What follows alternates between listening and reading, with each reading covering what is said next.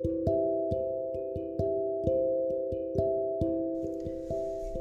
ー、オードリーの「オールナイトニッポンで」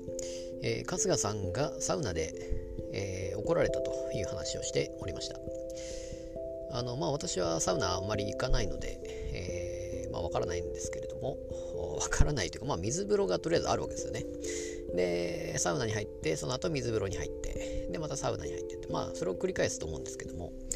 その結局、まあ、ローカルルールというか、まあ、ローカルルールじゃないのかな常連だけ、えー、暗黙の了解というか常連だからこそ許される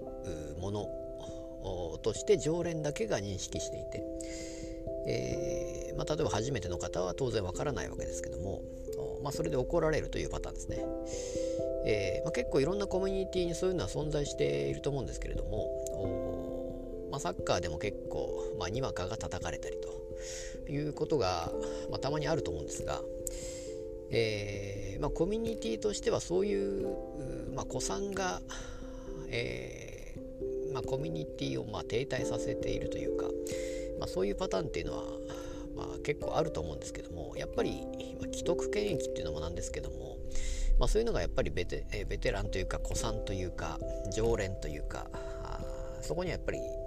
まあ、意識的に多分あると思うんですが